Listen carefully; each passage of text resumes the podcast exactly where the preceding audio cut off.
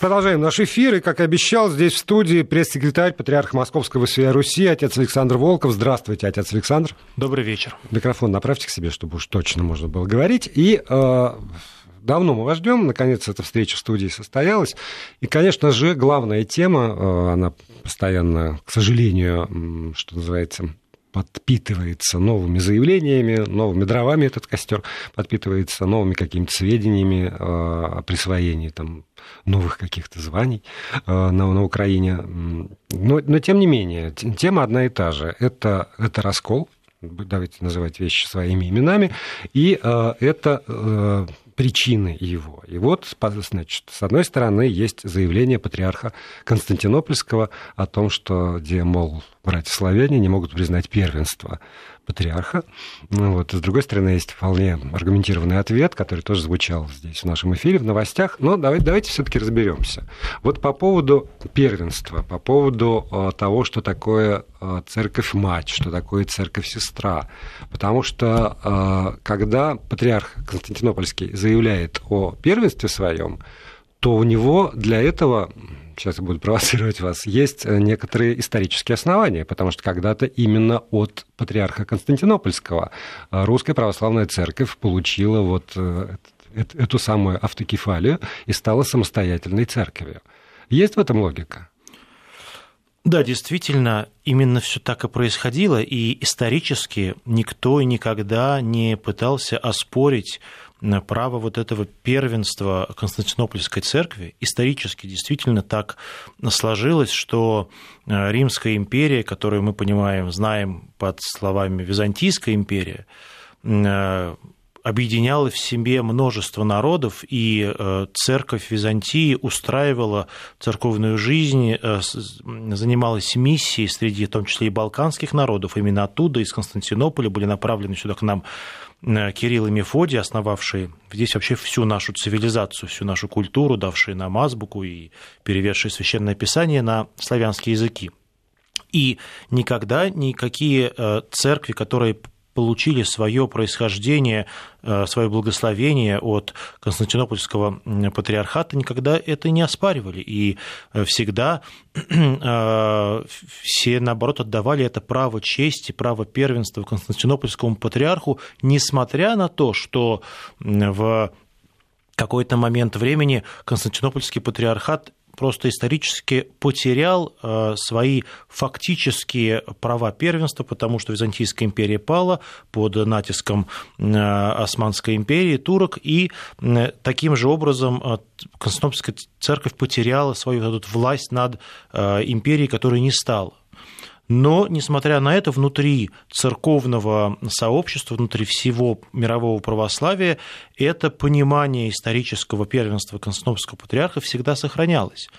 И более того, э, это совершенно, на самом деле, э, необходимая э, составляющая правильного устройства мирового православия, которая, с одной стороны, организовано таким образом, что каждая поместная церковь совершенно самостоятельна, и тогда, когда поместная церковь получает эту самостоятельность от церкви матери э, и становится самостоятельной церковной структурой в той или иной стране или во множестве стран, как русская церковь, то, конечно же, как бы такие э, прямые права управления и воздействия со стороны церкви матери на церковь как бы дочь теряются. Ну, просто потому что, как и в государственном э, таком, э, наверное, контексте, тоже тут можно рассуждать, когда государство получает свою самостоятельность от какого-то другого государства, то уже дальше никаких таких прямых управлений быть не может. Это да? скользкий путь, ну, понимаете? Ну, скользкий путь. Уравнивание церковного нет, ну, права примера, и государственного для... права, нет, это то, в чем, кстати, очень многие обвиняют. Совсем тут не, не, не уравниваю, просто для примера, для понимания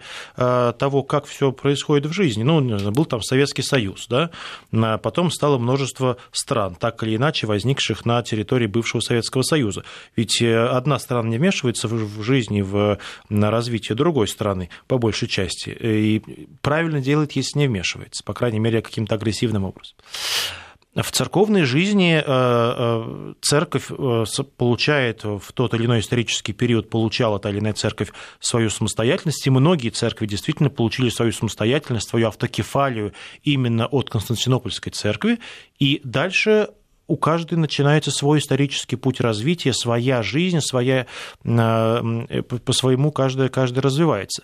И поэтому здесь, собственно говоря, в отношениях между Константинопольской и русской церквами всегда существовало вот это вот понимание того, что русская церковь в своей киевской крещальной купели вышла, конечно, благодаря вышел на свет благодаря э, Константинопольской церкви, благодаря там, тем послам, тем, э, там, тому духовенству, которое было из Византии туда-сюда отправлено.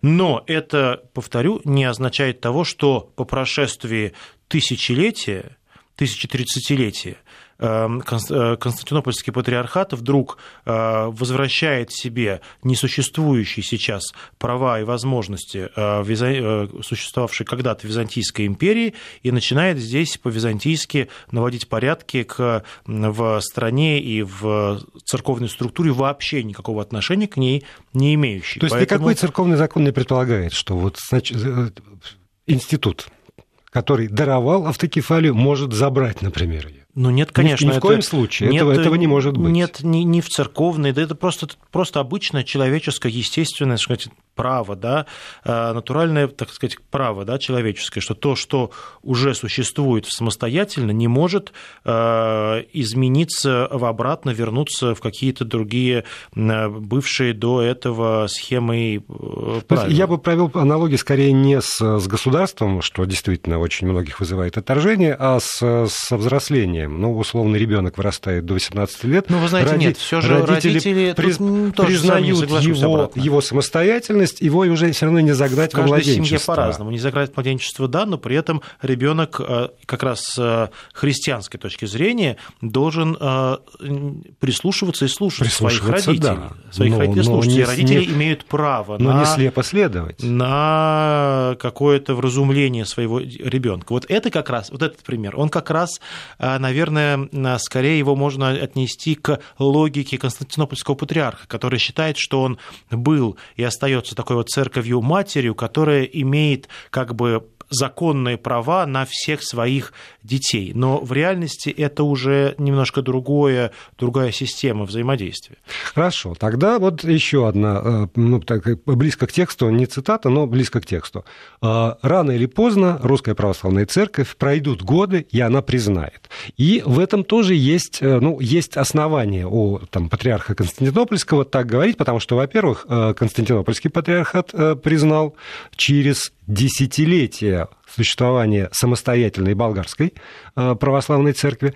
Во-вторых, русская православная церковь, скажем, спустя тоже десятилетия, но признала самостоятельность польской православной церкви, финляндской православной церкви. И эти процессы, которые тоже начинались болезненно, там, в послереволюционные годы, но в итоге спустя десятилетия действительно сложных очень отношений, э, русская православная церковь признала, да, есть отдельная совершенно финляндская православная церковь, да, есть отдельная отдельное, например, польское, я там других примеров множить не буду. Поэтому здесь, может быть, тоже есть основания у э, патриарха Константинопольского, ну, говорить, что там побронятся, да и успокоиться. Ну, что касается вот конкретно одного из примеров, который вы привели, Финляндской православной церкви, она не самостоятельная, она находится в э, подчинении Константинопольского патриархата, она является автономной, но вот именно внутри Константинопольской церкви, и это интересно потому, что когда начиналась вся история с э, предоставлением самостоятельности э, церкви Финляндии, тоже было обещано, что им будет дарована полная самостоятельность, полная автономия. Этого на протяжении протяжении уже многих-многих десятилетий не происходит. И, ну, так в церкви не говорят, что про обман, но, в общем, э, вышло все как-то не так, как обещали, и так, как, не так, как э, ожидали. Вот примерно то же самое сейчас, видимо, происходит на Украине. Ожидают одного, а выйдет все, видимо, совсем-совсем по-другому. Что касается э, вот такого рода примеров тем, что вот, ну, так вот так попереживают и успокоятся, да, а, ну, во-первых, мы можем констатировать, что действительно на протяжении, особенно XX века, история мирового православия знала множество разнообразных примеров, в том числе не очень ну, скажем так, правильных с точки зрения того, как на самом деле нужно э, устраивать церковную жизнь, как нужно устраивать некий, некую самостоятельность той или иной церкви. 20 век вообще был веком трагическим, тяжелым и очень непростым со всех точек зрения. Ну, наверное, никакое время не бывает простым, но 20 век сами, сами знаем, что был очень непростым. И, конечно, именно в эти, применительно к этим очень непростым геополитическим условиям этого века происходило все то, что происходило. К сожалению, и церковная часть тоже. Но это не означает того, что для нас эти не, непростые, часто проблемные истории могут быть примером. Они могут быть антипримером, и, и они как раз могут нам говорить о том, что мы должны э, не э, сказать, забирать эти примеры на нынешний наш этап. Это как раз не канон, это скорее исторический прецедент. Это так. Сейчас, к сожалению, часть регионов идет на самостоятельное вещание, а мы останемся здесь с отцом Александром Волковым. Вести ФМ. Продолжаем разговор. Пресс-секретарь Патриарха Московского всея Руси Ирей Александр Волков здесь в студии. Отец Александр, а, теоретическая часть, что называется, она практически закончена, хотя вот по поводу польской церкви изначально ведь тоже вот это пресловутое письмо 1686 года, а, его оспаривание, его отмена и положило начало этому процессу. Ну а дальше, дальше все сложно, включая Вторую мировую войну, которая, кстати, а, в известном э, смысле дала толчок э, Великой Отечественной э, для постановки вопроса о самостоятельности церкви украинской, автокефальной. В 19 1942 году при э, гитлеровской администрации угу. да -да. Во, вовсю этот процесс э, начался во, ну, в организационных формах. Там, 20-е годы уже к тому времени были забиты, забыты, вот э, этот толчок. И тогда у меня, как вот просто у человека, который прожил здесь, э, в этой замечательной стране, там, со всей сложной историей,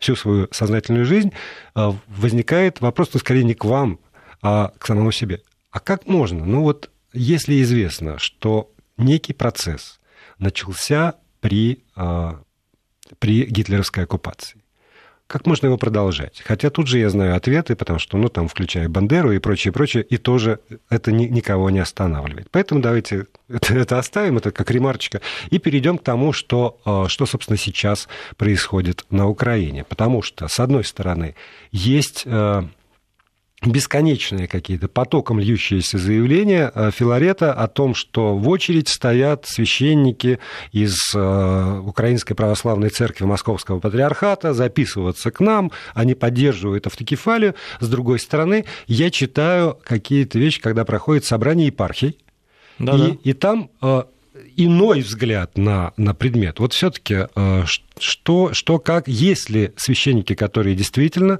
готовы уйти в этот раскол, и каково настроение паства на Украине?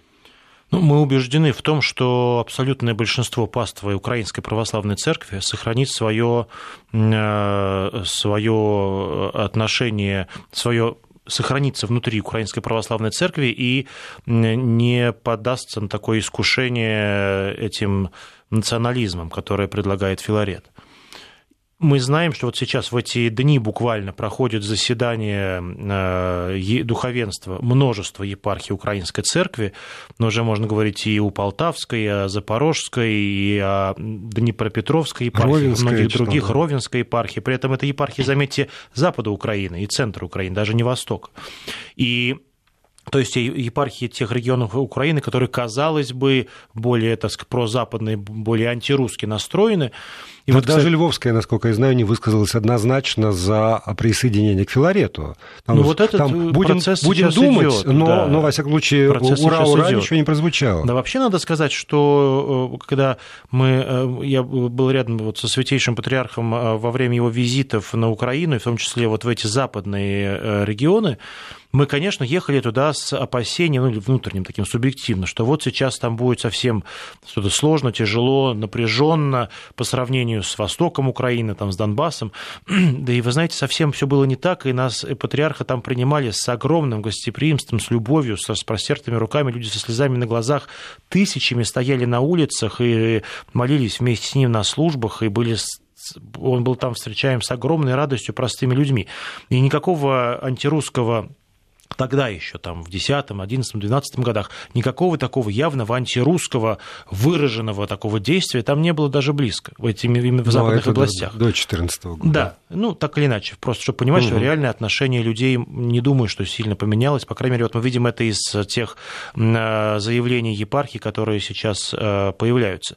Э, в любом случае, совершенно точно, что большинство духовенства Украинской Православной Церкви сохранит свое единство, и мы знаем это не из каких-то там а, частных соображений, не из того, что вот мы хотим, чтобы так было, мы просто реально общаемся постоянно с духовенством, с епископатом Украинской Православной Церкви, понимаем их настроение, их существенную обеспокоенность, их тревогу, их страх местами, потому что они живут в стране, которая уже на протяжении там, четырех лет трясется от внутренних э, всяких событий и кризисов. И конечно, это все не вызывает какого-то спокойствия и умиротворенности. Там все очень непросто, и мы должны молиться и поддерживать наших братьев украинских и духовенства, и мирян. Но совершенно точно то, что э, Филарет и все эти раскольники высказывают Э, в качестве э, такого жела... недействительного да, желаемое, и это все совершенно никак не не, не А есть не пример, когда кто-нибудь прямо открыто сказал, вот из священников Украинской Православной Церкви, Московского Патриархата, я на стороне Филарета? Например? Мне пока таких э, случаев неизвестно. неизвестно Есть все. вот один там митрополит Александр Дробинко, который, ну, да, который какие-то делает то одни, то другие заявления. Ну, как-то надо ему, ему как-то определиться, с кем он уж там, да. И э, это уже его личная проблема, личная трагедия человека, который был на протяжении многих лет рядом с э, митрополитом Владимиром, на непочившим предстоятелем Украинской церкви. Но ну, вот так его сильно, конечно, Э, крутит во все стороны, но личное дело тут как-то... Бог ему судья. Бог ему судья, да. но судья. Но все остальное, конечно, простое духовенство, люди, которые служат в храмах, в селах, в городах, люди, которые знают о тех притеснениях, которые э, со стороны там, националистов и властей к ним были направлены в последнее время, сталкивались и с притеснениями, с выгоном из храмов, захватом храмов, они никуда не уйдут, и эти, этих людей большинство. Еще один вопрос, он касается а, новых титулов а, как раз Филарета. Синод самопровозглашенного Киевского патриархата объявил его титул новый. Святейший, блаженнейший архиепископ, митрополит Киева, Матери Земли русских земель, запятая, священный архимандрит Киева-Печерской и Почаевской лавр. И вот по поводу монастырей как раз, по поводу лавр, э, это отдельный вопрос. А, а их позиция? А, а возможно ли просто так взять и сказать, что а теперь вот у вас э, там в Киево-Печерской или Почаевской лавре будет вот этот начальник? Ну, Уст, но... Тоже устав, каноны какие-то, они вот не, не запрещают, под, насколько я знаю, все-таки там и снизу какое-то движение должно быть э, для избрания. Да, да, ну несколько моментов. Ну, во-первых, конечно, совсем не, не хочется комментировать э, действия и заявления раскольников, но тут, поскольку у нас такой тут острый момент, э, придется так засучить рукава и про это тоже сказать несколько вещей. Ну, во-первых, как бы сам себя не называл Раскольник Филарет, он таковым и останется, и анафема с него никуда не снята, и он как бы был анафематством, так и останется, а уж какие он на себя титулы не по размеру, не по, не по сеньке шапка, что называется, одевает, это его личное дело, но, на мой взгляд, ему бы э, полезнее было бы правильнее, честнее бы назваться просто патриархом сейчас вселенским в силу своей вселенской глупости, которую он совершает. Но э, что касается его вот этих вот э, наименований, самонаименований про лавры, то тут, конечно, во-первых, он вступает на очень опасную дорогу, затрагивая самые глубинные чувства верующих Украинской Православной Церкви, которые связаны с этими двумя величайшими святынями Украины. Киев-Печерской лаврой, которая является вообще общемировой святыней, и э, в ней э, исторически всегда э, находилось братья Украинской Православной Церкви. И, конечно же, Почаев, который является таким форпостом украинского православия, даже вне зависимости от там, московского патриархата, да, просто форпостом канонического украинского православия. И там, и там и монахи, и люди, которые тысячами, десятками тысяч или сотнями туда приезжают, это люди, с которыми нельзя шутить. И в этом смысле, конечно, он встал на очень скользкую дорожку, так вот решив себя так э, публично э, назвать их, э, этих лавр священно-архимандритом, то есть управителем. При этом надо сказать еще интересно, что если исторически э, всегда предстоятель Украинской Православной Церкви действительно является э, и священно-архимандритом Киев-Печерской лавры, то Почаевская лавра никогда до последнего времени не была э, как бы монастырем под прямым управлением предстоятеля Украинской Церкви. Она всегда была под управлением местного архиерея. Только вот митрополит Владимир Сабадан вот такое себе добавил название. Ну, в этом нет ничего странного. Это, естественно, когда все происходит в рамках канонической церкви и э, действует и совершает ее предстоятель, то здесь, конечно, это такой очевидный ментальный захват. Вот люди э, хотят сделать так, и они, соответственно, уже на себя начинают называть тем, кем они хотят. Этого, конечно, не будет никогда, и я думаю, что ноги э, Раскольника Филарета никогда не будет ни на территории Киевской, ни на территории Почаевской лавры. У нас две минуты с вами остается как раз для того, чтобы, может быть, обозначить позицию вселенского православия тех э, самостоятельных поместных церквей, которые есть, и которые, э, ну, вот формулировки «с болью» наблюдают за, за этим. Кроме того, что с болью наблюдают, есть какие-то уже отчетливо выраженные позиции к сегодняшнему дню?